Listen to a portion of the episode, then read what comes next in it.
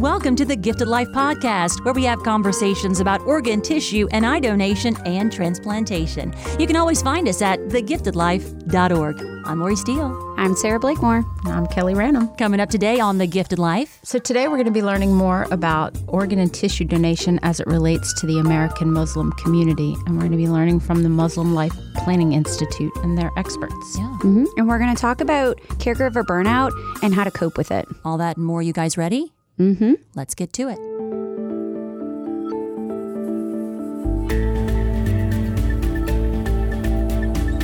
Here on the Gifted Life podcast, we learn on each and every episode. Today, no different, guys. Uh, Kelly Ranum, LOPA C E O, is here in the hot seat. Hey, Kelly.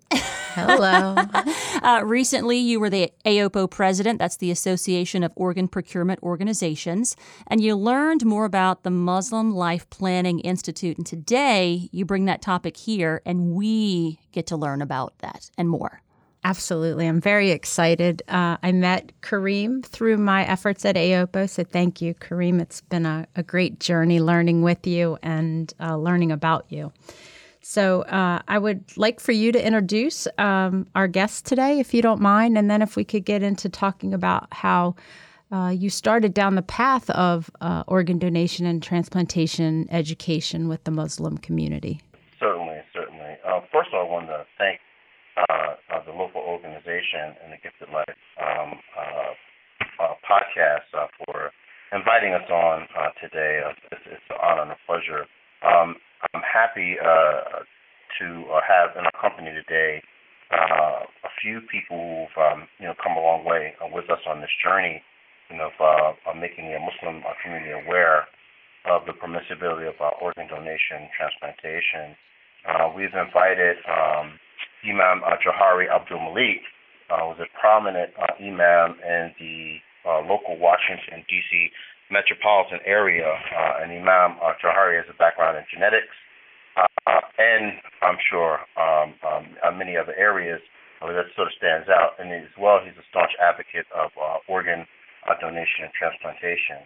Um, I've got a, a good friend and a partner of mine with the uh, Muslim Life Planning Institute, uh, Samuel Shareef, who's also uh, the Chief uh, Economic Development Officer uh, for uh, the Institute and for the Muslim Life Planning uh, Network. And uh, our relationship goes back uh, some twenty years, and it's a really interesting story about how we got into this conversation and how we began working together to uh, develop M L P I. And last but not least, certainly not least, uh, a good friend, a colleague, Uh, of, of mine, uh, Colin Ross, who's the uh, Vice President of uh, International Development uh, for Eversight, which is an iBank located in Ann Arbor, Michigan. And I was fortunate enough to uh, become acquainted uh, with Colin uh, uh, through uh, work uh, in the uh, Southeast Michigan area with Gift of Life Michigan. So I guess um, for me, this was a really important topic to bring to the table because um, educating our communities is the most important thing that we can do. And that's something you guys have taken on and moved the needle with. And I think that it's important for me um, to spread that education and that knowledge uh, past D C and Detroit and into every other community across this country. And so I guess my first question is, um, what is the perspective from the Muslim community uh, about organ donation and transplantation? Uh, Imam, well, I'm gonna start that. I guess that's where uh, I guess that's where I come in. Mm-hmm. You are the expert. Yes. Um, well, I'm I'm something, but let's let's let's see how you know what what really matters um, if you're a lecturer. Is not what you said, but what people remember. Mm. And so perhaps we um, uh, we need to uh, go back a little bit. A number of years ago, and and um, Kareem can help me, um, I was approached by um, Leslie uh, uh, Compagnone. Uh, what is it? Compagnone. I think it was Compagnone, in twenty fourteen. Compagnone, right. Mm-hmm. um, working in the D C metropolitan area. And she came to, uh, she had someone call me and, and they set up a meeting to come to the mosque. Um, this is a, a mosque in Northern Virginia that has about three thousand worshipers every, uh, at the weekly congregational worship. And so I thought she was, um, you know, like many groups, they come and they want, you know, to come and learn about, you know, what's going on in the mosque and so on. So, so I sat down and I was meeting with them. And they said, well, you know, tell us about the Muslim community. And so I said, okay, well, um, there are probably about one point five billion Muslims in the world. Um, Muslims make up about one point five percent of the population in the United States. Uh, one 1.5 million, something like like that, I think is is, is a reasonable number. And um, you know, they believe that that uh, Jesus and Moses and Abraham were all in the the line of prophets, ending with the Prophet Muhammad. They take their guidance from the Quran and the example of the Prophet Muhammad. They pray five times a day. They fast during the month of Ramadan. They give charity from their wealth, and there's special kinds of charity. Um, and one of those is a gift that you can give that provides a benefit to people after you're dead. Hmm? And last, if you make the pilgrimage to Mecca once in your life, if you're able. So they're like, okay, and you know, it took us about half an hour to do that. And they said, well, Imam, what we're really here to learn about it's about Muslims' attitudes toward organ donation and, and transplantation. I was like, okay. Well, you know, so with that backdrop, now the real question is, so how do people of the Islamic faith look at and say, okay, how do we know within our faith tradition whether this is something we can do or not do? Uh, and so they look into the Quran as the revelation from, from God or Allah, and they look into the traditions of the Prophet Muhammad, peace be upon him. And if there's no clear um, answers, uh, maybe these are things that that happened then, then they look to things that scholars wrote about in a more contemporary sense. And then out of that, they look for the opinions of those scholars in something uh, in jurisprudence they call fiqh. Uh, it, it it is a it is a juridical ruling around the thing, and so that's kind of where we joined in. And I said, well, it, it is my understanding. It, they found an article that I I had had written that uh, organ donation and tissue transplantation is permissible under certain conditions, and those those conditions are, are to some degree liberal if you accept certain notions about when is the time of death. And so we, we began working to say, well, how can we convey that message uh, to the wider community? Because they said most of the time uh, when they have individuals who go into uh, a hospital room, they meet a family Who's, who's of the Islamic faith from a variety of cultural and linguistic backgrounds, their general answer was, it's against my religion.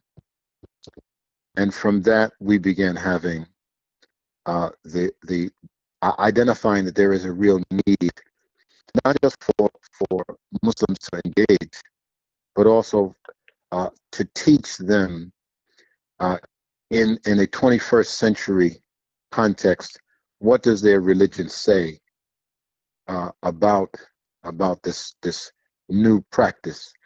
And there are many, many cultural barriers, and there are many different cultural backgrounds. I, I used to work uh, at Howard University with MOTEP uh, because African Americans have a certain, um, it's not necessarily religious, but there's a uh, there's a folklore that creates the sense of saying this is not something that we should do. We don't really trust the system. And there are many Muslims who have those same feelings about um, donation and transplantation. But that that is the, I believe, the genesis of a lot of the outreach work that gave birth to uh, Muslim Life Planning Institute. And I believe four years ago you were recognized um, for this work uh, through Donate Life America. Is that correct? The, that the, that you know, I'll tell you a joke. There was a man, he was standing at a at a at a air, at a what what at the gate, and they canceled his flight. And he told the woman at the thing, "You got to book me on another flight. You don't know who I am." And so she made the announcement, "Does anybody recognize this man who's in front of us? Because he doesn't know who he is." So I was recognized. I was recognized. I was, but um, I think the real the real recognition is uh, goes to the work that, that Muslim Life Planning has done in building relationships all across the country uh, around this around this work. Yeah, and it's clearly important work. So um, my role at L O P E, I'm a family advocate, and I approach families for donation. Mm-hmm. And um, so I've worked with several families um, of the Muslim faith. And one thing I've heard um, with several of them is that their religion um, doesn't allow donation because they believe that the person should go as they've come. So whole in a way. When you're in the group and you're out of the group, there are differences. In other words, a person may come uh, from Pakistan, right? Mm-hmm. And they they they understand their religious tradition maybe the way uh, I grew up Episcopalian, right? So if all you know about your religion is what you learn in Sunday school, mm-hmm. um, it really doesn't put you at the place of saying, well, you know, was there a religious conference about such and such in whatever year, and the, you know, the hierarchy of your clergy sat and met? Yeah, you don't know. You don't know. You know the folklore of mm. of your faith, what, what you learned in Sunday school when you were paying attention. Good point. uh, you know, you know. Um, so th- there are these folklore issues, and you say, okay, where do they? They're actually drawn from a religious text. So if you're a person like me, I know the text that that, that they, they are drawing their own conclusion from, which is it is impermissible to mutilate the bodies mm. of your enemies. Mm. So the Prophet Muhammad made a statement in in what we call hadith, the narrations of of his actions or inactions or what have you, right?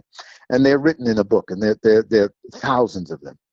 And one of them is, how do you treat prisoners of war or or fall, you know, casualties of war?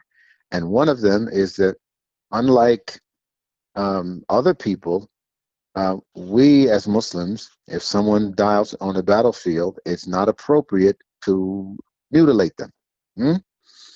And so now the person says, aha. So if someone dies and we we cut them open and take their organs out, mm. their person is being mutilated like the person in the battlefield. Then there are other myths that, that uh, and these are totally unfounded, but the myth that the, mm. the person who's deceased feels pain if you cut them mm. after they're deceased. You're like, okay, that one totally, just, there's no, I, I can bring the, the evidence that says the person who's deceased from from the scripture doesn't feel anything. mm, yeah. Right? But you're in the out, you're not in that group. Mm-hmm. So when so what, what is helpful and, and what we've learned in in, in uh, Muslim Life Planning is the easiest thing is once you and your staff are oriented, that you can say, well, I spoke to um, a prominent imam, and he was saying that there's a, an opinion from the Fiqh Council that says that um, that th- the way we do it is okay. Mm. But I'm not an imam. But if you want to talk to the imam or something like that, I, we can connect you with the imam. Now, just saying imam three times to that person now gives you credibility. Yeah, you know, that's interesting because, you know, we want to make sure that we meet all of our families where they're at, and we yeah. like to, you know, not just respect their culture, but learn about their culture, know about their faith, and to give them those faith leaders who can support them through their decision-making tools. So um, I know that the Muslim Life Planning Institute has a lot of resources on cultural competence. And could you tell us more about those? I think we should segue to, to Kareem. Mm-hmm. But you know, I'm a, I'm a, I, you know, I'm a Stephen Covey advocate. You know, seven habits of highly effective people. Yes. And one of them is seek first to understand mm-hmm. and then to be understood. Mm-hmm. And so um, th- when I approach people, even they're Muslim and uh, they're in a crisis, my first my first place is to understand, you know, what's going on with you? How are you, how are you doing? What's happening, right? Um. And then I may discover that their issue has nothing to do with the fiqh opinion. Mm-hmm. It has to do with something else, mm-hmm. right? Yeah. Um, so I got to find out like where right. they're coming from, but not trying not to be the resource, but to say, I have resources for you, right? If you're open to them, um, goes a long way. Mm-hmm. Uh, because even as an imam, mm-hmm. people will challenge me. Well, imam, I never read that before. I'm like, and you're an imam, right? Mm-hmm. Right? You know, I mean, it's okay. You know, it's, it's, it's okay, you know? Mm-hmm. Um, but but having having the ability to share with people resources that um, heretofore, heretofore didn't exist for people who live Uh, in the Western Hemisphere, uh, and and that is the work that that Kareem and and Shareef have been helping us put together. All right, and Kareem, um, you know, we do want to learn more about the Muslim Life Planning Institute, and if you can tell us the difference between that and the Muslim Life Planning Network, uh, that's where we went to prepare ourselves for today, and we were just blown away by the resources, the tools that are at our fingertips that some might not not even know. So, um, tell us about that, and tell us how to learn more. Well, yeah, I mean, uh, it's, well, it's a real interesting um, how m- I actually got involved uh, in this uh, conversation. Um, I was uh, asked by uh, the same um, young lady that sought out Madam Johari uh, from Washington Regional Transplant Community, um, uh, was actually called to assist uh, Imam Johari. In fact, Imam Johari called me uh, when he was presenting Uh, to uh, the W R T C group. Uh, I think one of the first times, that, uh, first few times that he actually sat down and, and offered a class, and, and what we realized uh, at that time uh, was that um, this was a, a, a real big need uh, to be able to, you know, share uh, more about, you know, the faith of Islam and understanding of uh, who Muslims are and, uh, and, you know, what, you know, our, our faith is all about. Uh, in uh, in an attempt, you know, uh, uh, to really uh, improve the efficacy of the delivery of healthcare uh, to uh, Muslim patients, to do both, to uh, really begin to instill uh, more trust, you know, within that relationship, you know, uh, between uh, Muslims, you know, and, and caregivers, but then also uh, to give, uh, you know, healthcare professionals who are actually working with Muslims and Muslim families uh, a bit more confidence Uh, in their approach uh, to families, uh, especially uh, in uh, crisis situations. The uh, difference, to answer your question, between uh, M L P I and uh, M L P N uh, is that we understood, uh, based on the model, you know, uh, how we work within the United States, so a lot of times uh, these uh, efforts for education and, and philanthropic uh, pursuits uh actually come together uh, a lot easier, you know, within uh, nonprofit, you know, uh, corporate formulation. Uh, and so we sought to uh, form uh, the, the Institute, you know, more as a vehicle uh, for uh, designing uh, um, uh, really innovative learning experiences. And so uh, we have sought, you know, to uh, create relationships, uh, you know, within the academia, within the academic um, uh, realm, Uh, and we have actually written uh, materials uh, to help uh, to in, increase uh, the understanding in a number of areas, and I can actually go into that at some point uh, if we get to that. Uh, and the network uh, itself has really uh, been stood up uh, to uh, have a vehicle uh, uh, at the ready uh, when uh, there are projects that actually require, uh, you know, our organization to actually work, you know, uh, in different ways, you know, uh, and following uh, uh, different pursuits.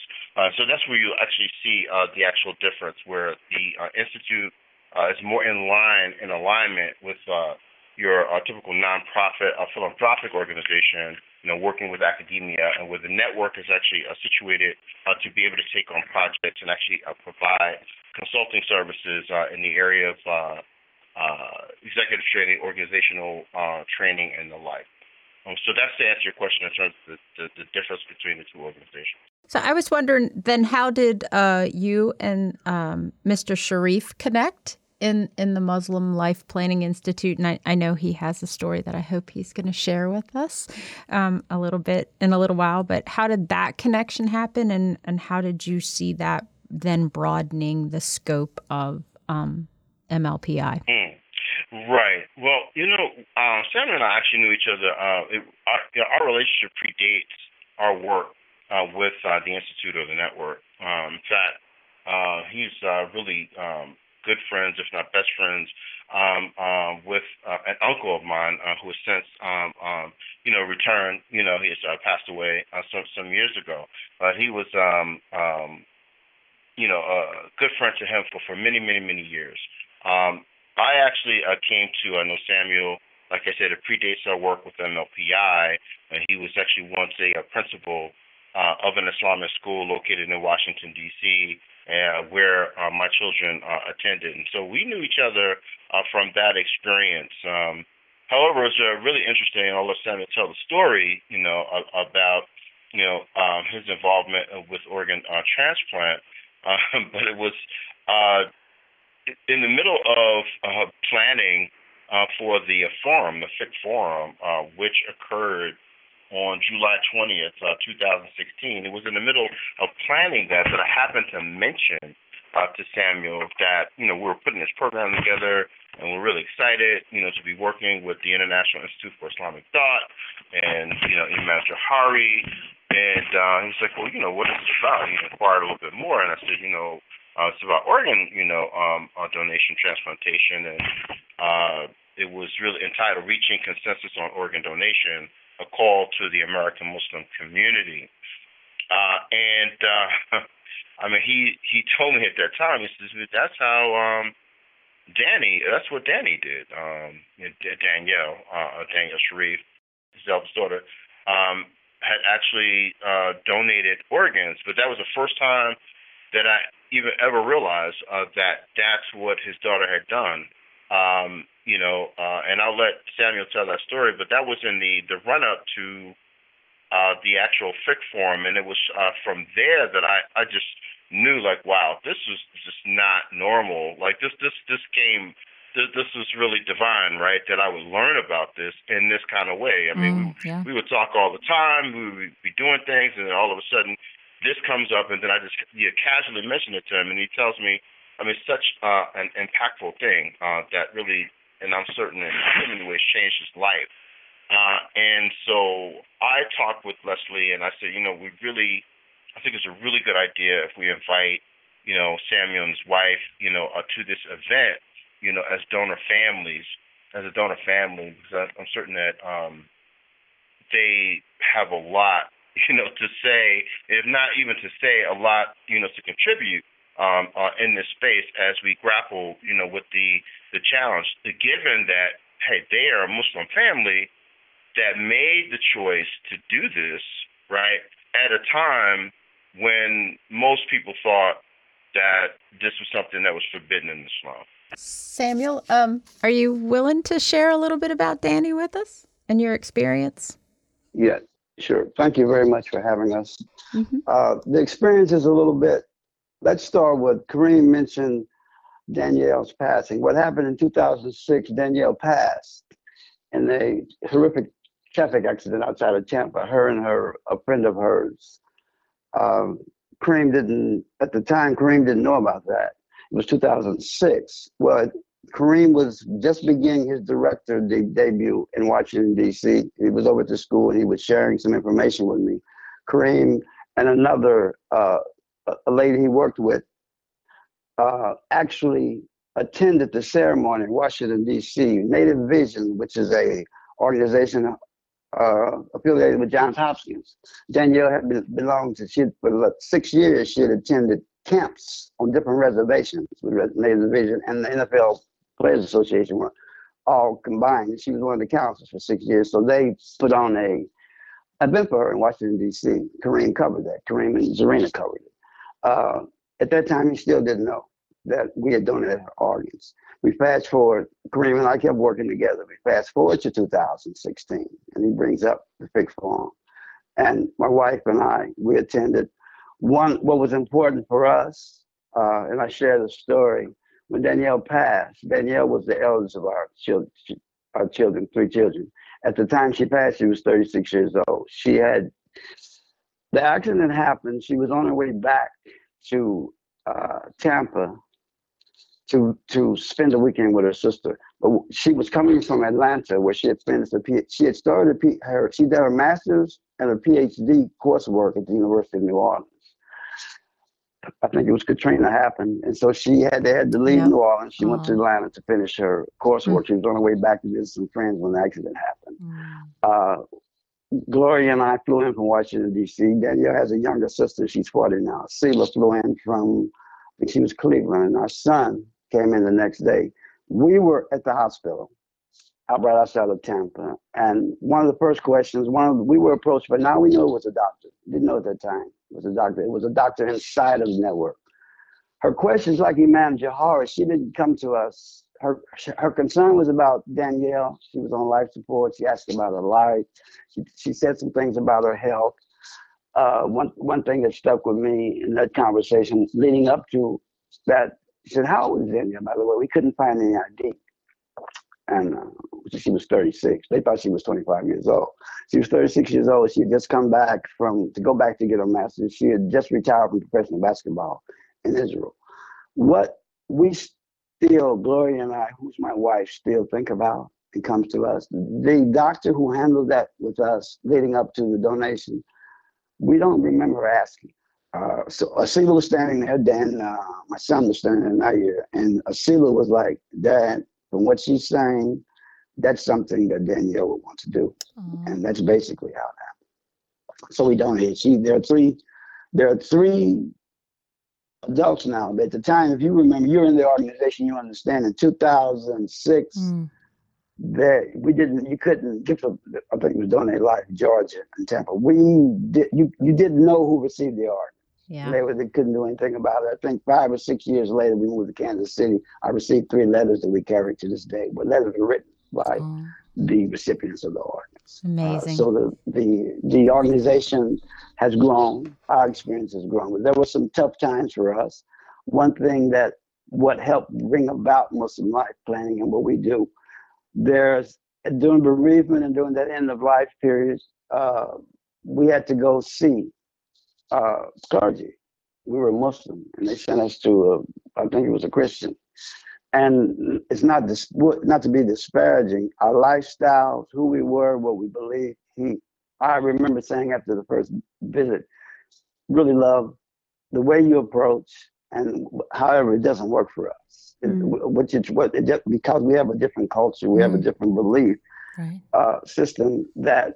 It doesn't mesh. So we had, and we we never had anyone to, we've assembled people now. We never had anyone like Imam Johari who could speak to us in the time of bereavement, even though we had donated the, the organs. So that's, that's kind of what precipitated when after the Fiqh Forum, we came out of the Fiqh Forum that day on the twentieth, two thousand sixteen, July, that Kareem and I on the way to the car and then back to uh, the hotel was that we, what's developing here, we need to be more involved with how this happens and if it is to happen, something, and I'll just share it and, get, and move on from it. At that Fiqh Forum, there weren't a, a lot of Muslims, except maybe Imam Joe, maybe two or three, who were really pro-organ, uh, or didn't express that.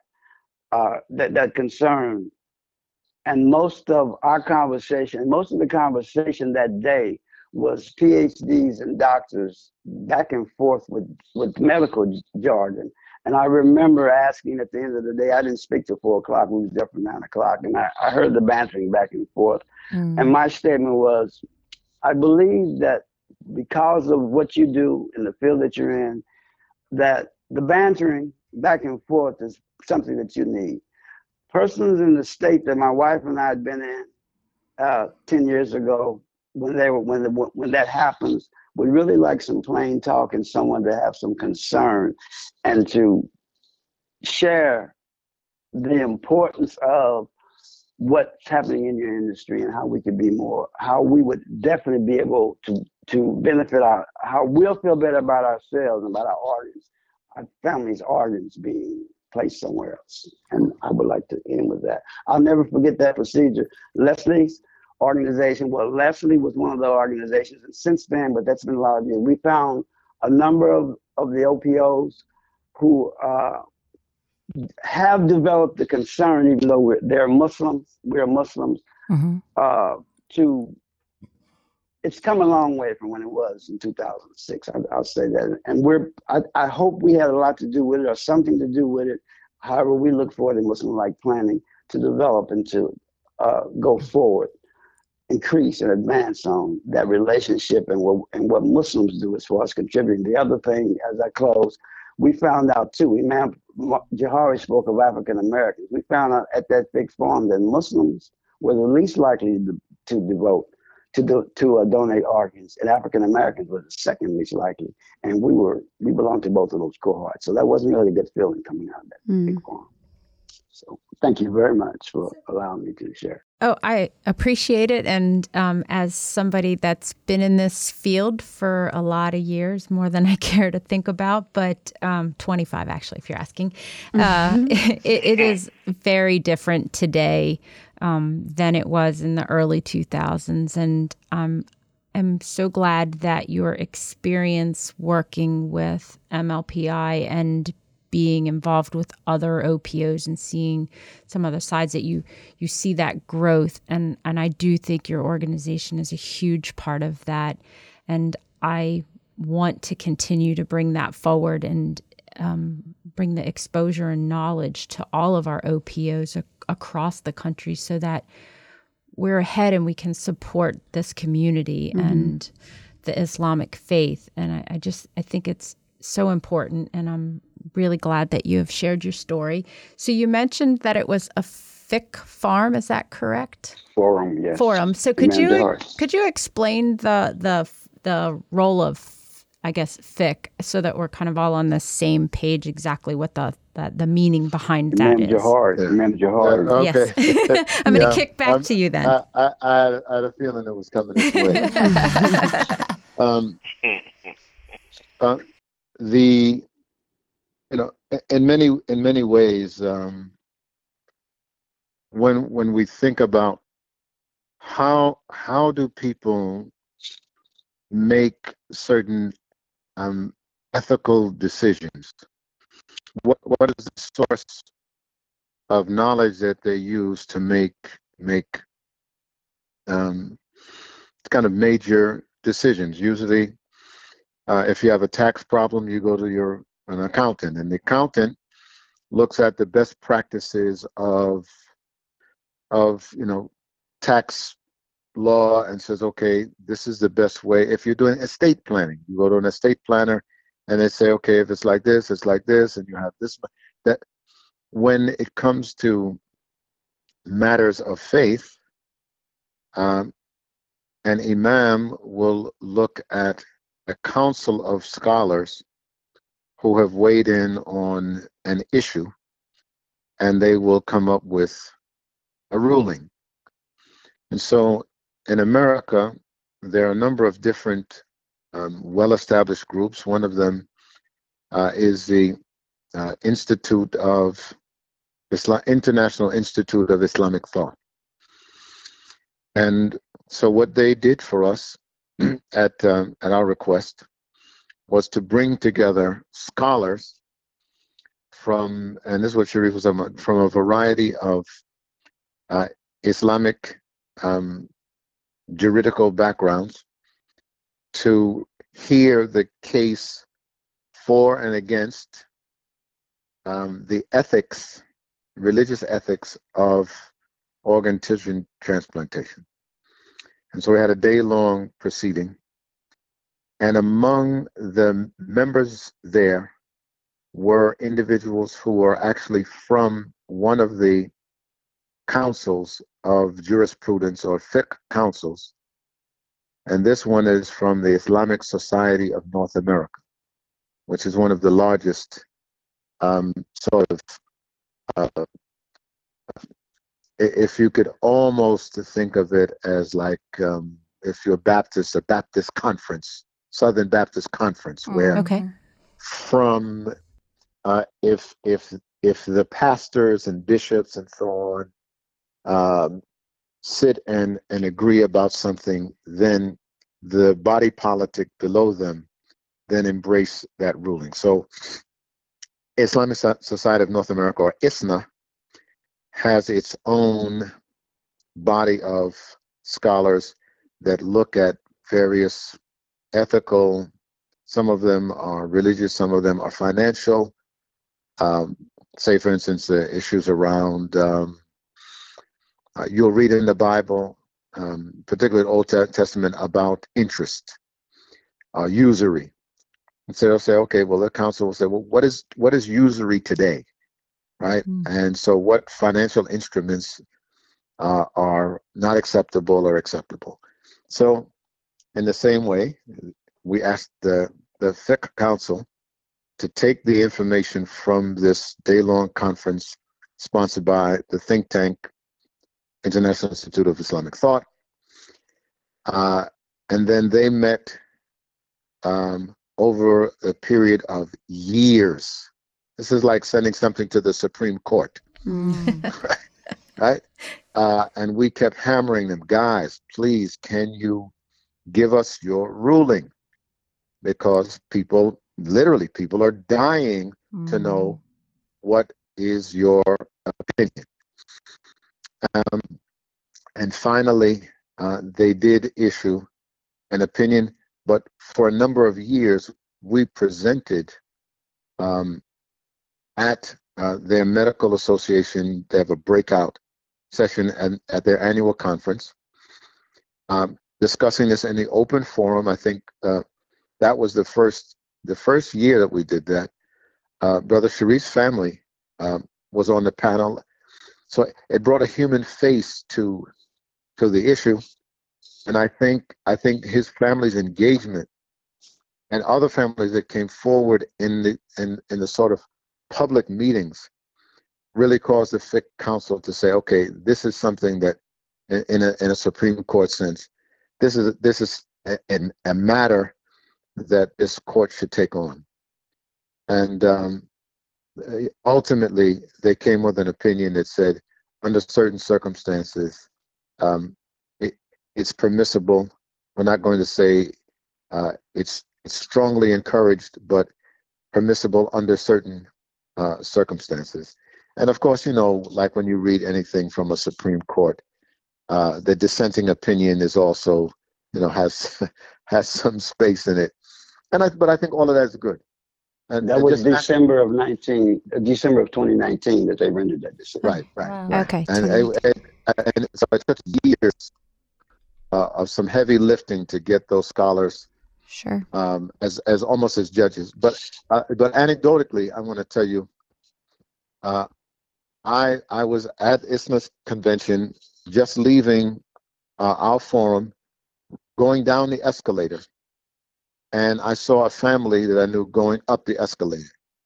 And they looked at me and they said, "Imam, it looks like we missed your session." I said, "Yeah."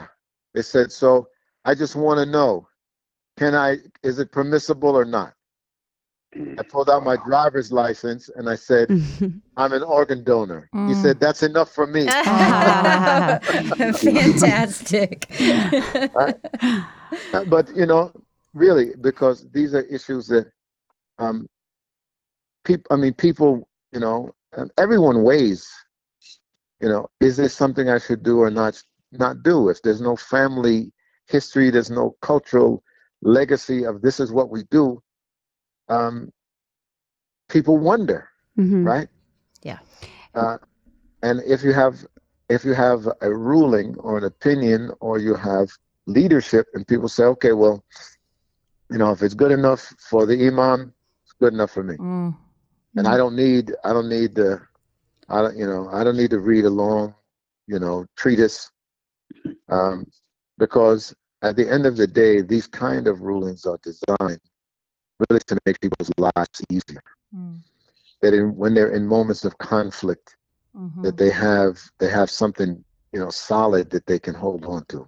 Some guidance. Uh, and, and in that, and by the way, what we learned is that just because Imam Johari says, or, or the Fiqh Council of North America says, that doesn't mean people are going to do it. People do, or, or not. Mm-hmm. Uh, in the quiet of their space, people mm-hmm. have other, sometimes other compelling reasons to, to do or not to do something. Um, but having having uh, a, a fatwa, right, which is uh, this religious ruling from the Fiqh Council, uh, really does help. And there are councils who have similar, and that is in Britain, the British Association of Muslims um, uh, has a, a has a Fiqh ruling about saying that it's permissible. In Saudi Arabia, there are Fiqh councils that say it's permissible in Saudi Arabia, so they have kidney transplant centers in Saudi Arabia. Some people who are very Saudi-centric, well, like, if Saudi Arabia is conservative as they are, if they have kidney plant transplant centers, it's got to be. Yeah, yeah. You know, I mean, they. I, I don't want to use the word. I can say this because I'm, you know, I'm dry. Right? They have some things that are really backward. Women can't drive, right? For me, that's pretty backward, right? Yeah. You're not going to find it in the Quran. You're not going to find the Prophet Muhammad ever saying women should not drive, right? This is this. They're taking the law off the books slowly, mm. but um, with all of that backwardness, they have a number of world-class kidney transplant centers. So if it's good enough for them in the Gulf, it's good enough for the rest of us. That is perfect. And that kind of brings us to um, Colin. I'd like to know how Eversight got involved with this great mission and organization, and uh, kind of what insight you have as to how we can share it with others and make sure that this education and training and support of the community continues to go forward and to grow. Yes, wonderful. Thank you very much for, for having me and, and allowing me to, to share in, in this work that, that we're doing together with Muslim Life Planning Institute.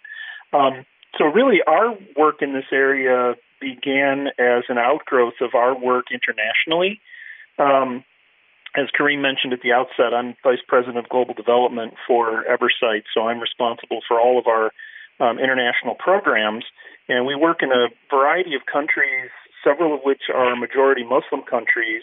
Um, and among other things, one of the areas of work that we do is to build effective systems for eye banking and cornea donation. Um, the largest such work that we've been doing is in Pakistan, where we've been engaged for the last few years in a program to build a, a national network for eye banking and cornea donation there. That's a country of about two hundred million people. Uh, ninety-seven percent Muslim, has a very high incidence of corneal blindness due to a variety of factors. Um, And it really kind of points out the importance of this this work to our mission at Eversight, because most of the world's population currently lacks access to sight restoration through cornea transplantation. And the reason for that is a severe shortage of cornea tissues globally. Um, we've gotten used to, over the last twenty-five years or so, the idea that in the United States, anyone who needs a cornea transplant can get one, thanks to the generosity of our donors and donor families. Um, but in Pakistan, for example, there are two hundred fifty thousand people right now waiting for a cornea transplant. Wow. Um, so that's that's why we engage in this kind of work, is because to, to really take care of those patients, it's absolutely necessary to build these effective systems. Um, and so as we've been engaged in that work, we've learned a lot about the importance of cultural competency in building a successful donation program, because it's it's really not just about the clinical best practices. It really has to also be about connecting and building trust between the medical transplant field and the community at large. So by engaging with Muslim communities to build culturally appropriate donation systems um, in countries like Pakistan, we learned a lot of lessons, and we wanted to find ways to bring those lessons back and help to inform our engagement with our Muslim communities here in the United States. We're, we're one of the largest iBank organizations in the U S. Our service area includes five states, um, as well as our international activities. So, so, and it was particularly important to us um, uh, to inform our engagement with Muslim communities because, as Kareem mentioned at the beginning, we're headquartered in Michigan, which has one of the largest Muslim populations in the United States.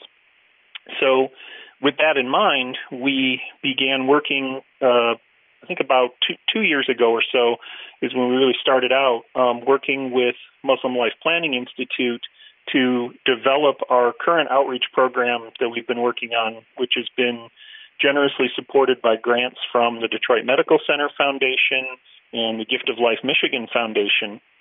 And we really see this partnership with M L P I as a first step toward developing better understanding among transplant professionals for how to build strong and trusting relationships with Muslim communities. And we hope we can eventually develop a model that can be used in many such communities, both within the U S and overseas. Um, we're still very much in a learning phase, um, and we know how important that, that learning is to to the success of the of the work. I think um, I think Imam Johari mentioned earlier the importance of just listening um, to understand where people are coming from, um, and that's been probably the, the biggest lesson that we've learned working overseas. And, and it's such a simple thing, but it's such a profound thing, is to just just listen and, and develop that understanding. Um, And so, as I said, we, we've been trying to engage with that and then to, to be able to bring it back and, and use that to inform our, our engagement here in the U S.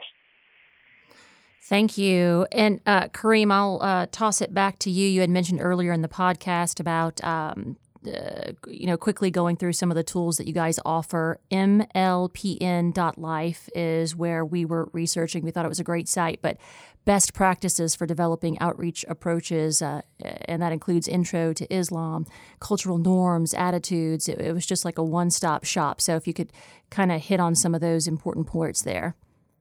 Uh, sure, sure. I think I think um, what I, the point I wanted to drive home is that I think that there are a lot of um, entry points uh, where the education and awareness Uh, and some of these innovative uh, learning experiences actually uh, can really be effective in transforming uh, organizations, and specifically uh, organ procurement organizations, uh, in um, their dealing not only with just Muslim communities, by the way, uh, but uh, I think uh, uh, more broadly uh, speaking, uh, just based on the approach and the information uh, that we cover, but as well specifically the Muslim community.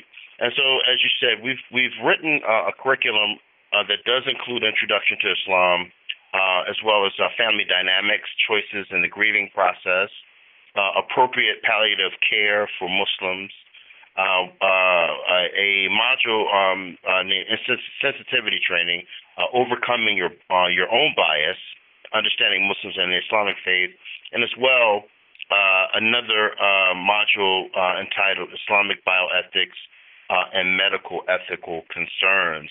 Uh, and so we're really in that space where uh, we want to assist uh, the O P O professional community uh, with their ability to, to, to have confidence going in and speaking with Muslim families with that level of cultural competence that uh, will will have it that the Muslim family doesn't even hear the question as to whether or not you authorize, but that the that the the sentiment um, um, uh, is what actually uh, comes through. And that the natural inclination of that family uh, to give a gift uh, that um, uh, will give again and again uh, something that families actually uh, uh, would, would really be open, uh, you know, to doing, as it happened with Samuel and his family. And uh, Kareem, I'd also like to put a, a, a little plug in there for your Profound Conversations. Uh, you're in your second season.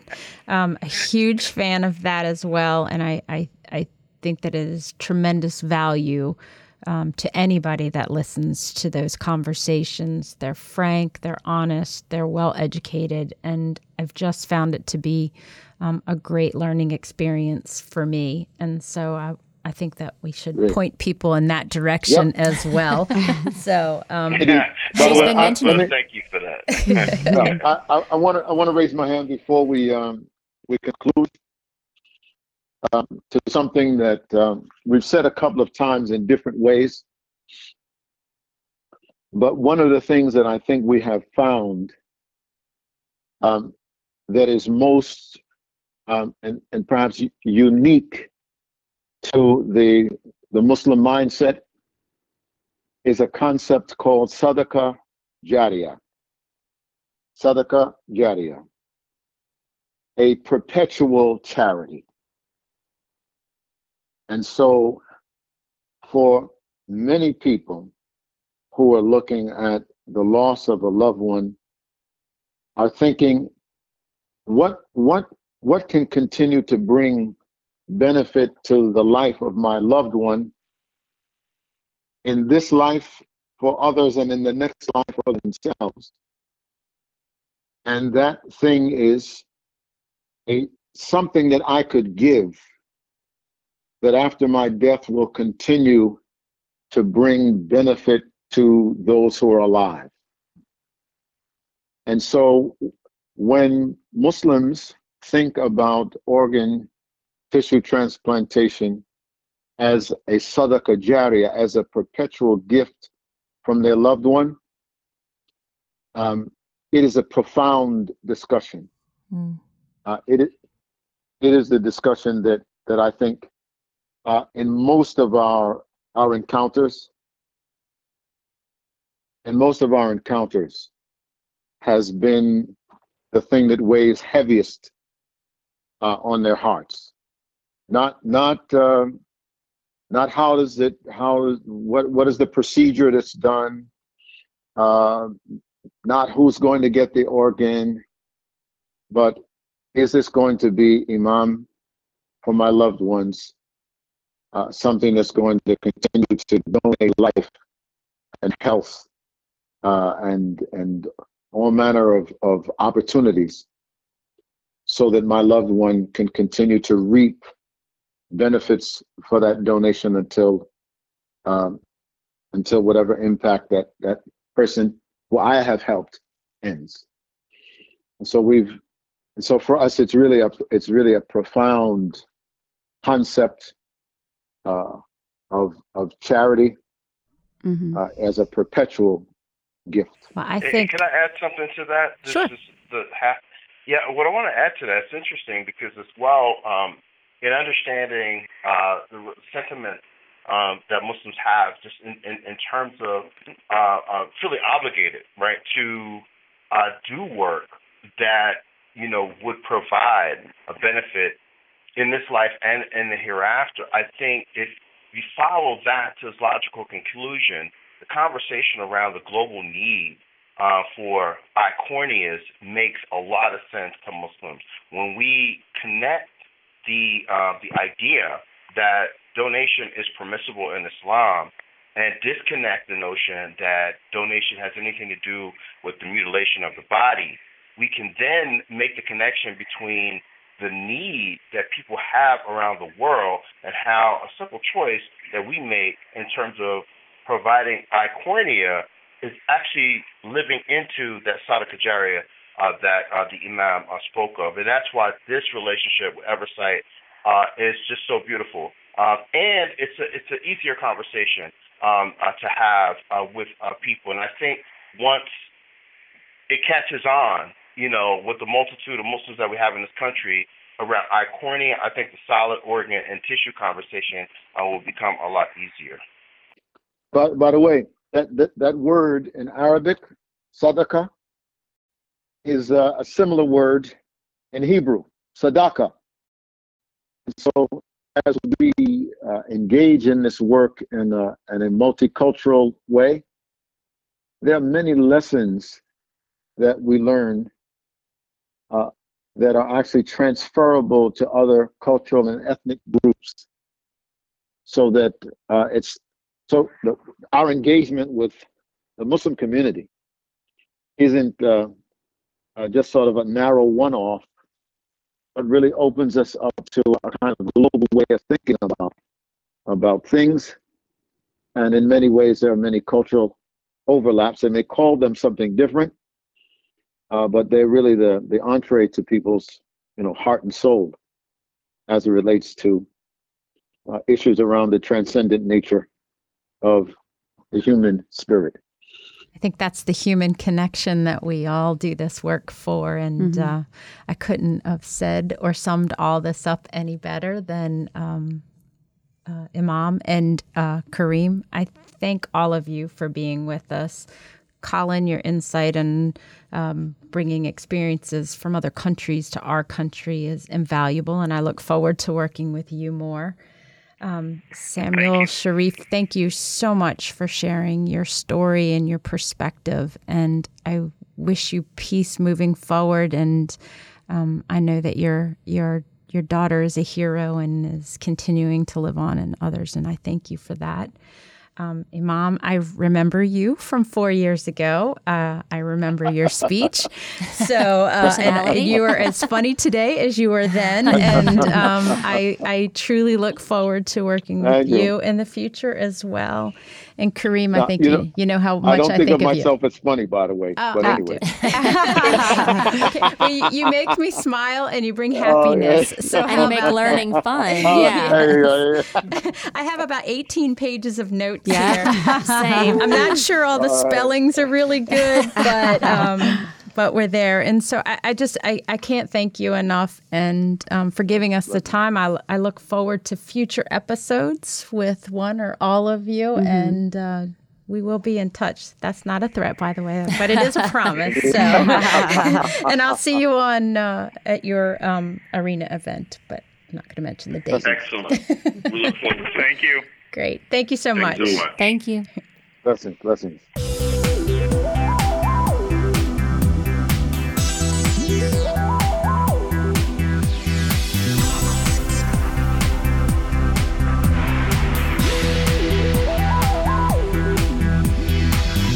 Here on The Gifted Life, we are taking a moment for mental health. And Sarah, you mentioned caregiver burnout. So um, we're going to talk about caregiver burnout today and what are some ways you can fight it. Um, so just to be clear, what caregiver burnout means is you are the primary caregiver, the primary support for a family member, a friend who is in a moment of need, whether it's illness or um, otherwise. Mm-hmm. And it can be very hard, particularly with illness. A lot of times this conversation leads around um, end of life. So with family members who are either entering hospice, who have been diagnosed with cancer. So what we're learning in a lot of research is that it's very, very difficult and can create a lot of burnout for people when they are the primary caregiver for someone. Um, so just want to talk about some hints and some little things that you can do to take care of yourself as well. Mm-hmm. Uh, I've had to travel that um, road many mm-hmm. a time, and I just remember exhaustion. Like, yeah. brain, like you can't mm-hmm. even think. I remember being in that spot. So I'm curious. Right. And, you know, there's a lot of guilt that comes with that, because first and foremost is just recognize when you're feeling guilty about your exhaustion, about your burnout, because it's okay to feel those things.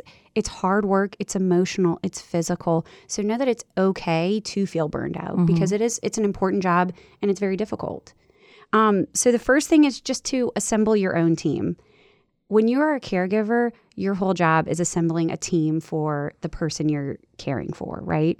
Make sure you have your own team, friends, family, people outside that you can go to just to talk, just to let them be there for you or to distract you, mm-hmm. whatever you need. Have your own team. Um, I always say you can't care for someone unless you're cared for first. Right. So make sure you've got that in place. Um And practice all those good coping skills we talked about. Practice mindfulness. Um, do anything you need that makes you feel good and makes you feel purposeful. And find an outlet. So practice your good coping skills And also have a hobby, have something that's creative that you can focus on for yourself that makes you feel round and whole and um, lets you have an outlet. Mm-hmm. Um, and then this is the most important one, in my opinion, which is to set boundaries. So it's hard to do. It's very hard to do, especially um, for small things. Like if you're a parent and your kid has a project, or if you need to say no to bringing brownies to the soccer practice, whatever it is, know that you have boundaries and there's only so much you can handle. Mm-hmm. We're all just human. We can't fix everything. We can't be everything for everyone. So set very good boundaries and stick to them. Mm-hmm. That's the main point, is to stick to those boundaries. And it's okay to have boundaries. Mm-hmm. So Sarah, what should a caregiver at work do when they come home and are continue to be a caregiver? Giver. So mm. it's a nurse, a doctor, a, a physical therapist, a psychologist, psychiatrist, social worker. Right. We hear that a lot in healthcare. So um, when you're a healthcare professional, you your job is to help people. And then you have to come home and you have your own family and friends. You have your own responsibilities. So know that it's okay to say no. That's a good first boundary, saying no to things that you can say no to. Um, and know that it's okay to feel tired when you get home and to take a moment, whether it's twenty minutes by yourself, to take a shower. Just do something that's for you, and then you can go and reconnect with your family and friends when you're ready. Mm-hmm. Um, if you are exhausted and you're to your limit because of whether it's your mental or physical exhaustion from work, that time, if you don't say no, that time with your family is not as whole as it could be if you didn't take that twenty, thirty minutes to yourself. So no, it's okay to say no for a little while. And when you're ready to connect, connect. Great advice. And breathe through it like we talk about. Big, deep breaths. Yeah. Health caregivers forget that. Yeah. Mm-hmm. Y'all do.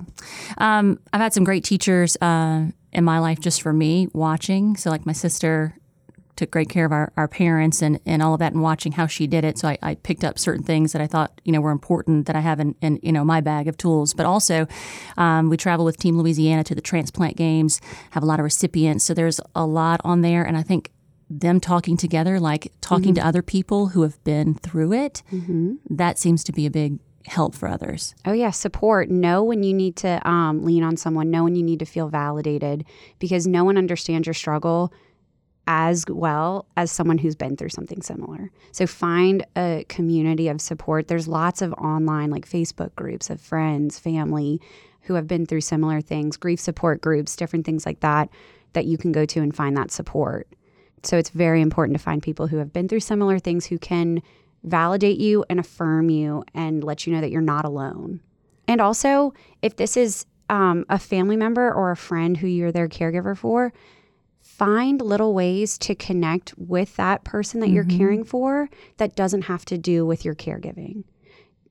What I mean by that is your sole responsibility could become the medical health, the physical health, but find something to talk about with them that reconnects you to them as a person, not to their illness or their ailment. Yeah. And it'll bring about just a better it'll reduce your burnout, because they're a human too. They're still there with you, and just find little moments and little things that you can connect to with them that aren't about their illness. Yeah. And I see people around me doing that. I'm just like in awe, like, oh, I didn't think about that. But that is the beautiful side of it when you work around all these amazing um, folks. So great right. topic. Uh, do you have a topic you'd like Sarah to cover? You can email us at info at the gifted life dot org.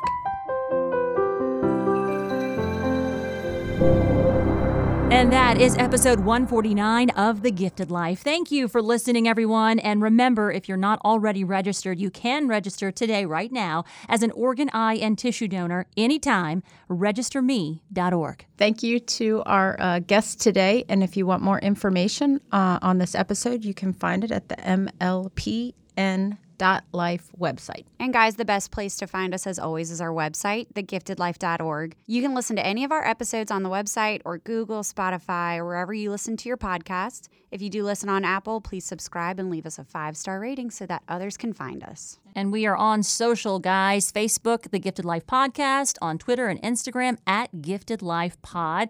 Thank you so much for listening, for sticking with us. We hope that you go out and do something you wouldn't normally do to help us make life happen. Have a great one.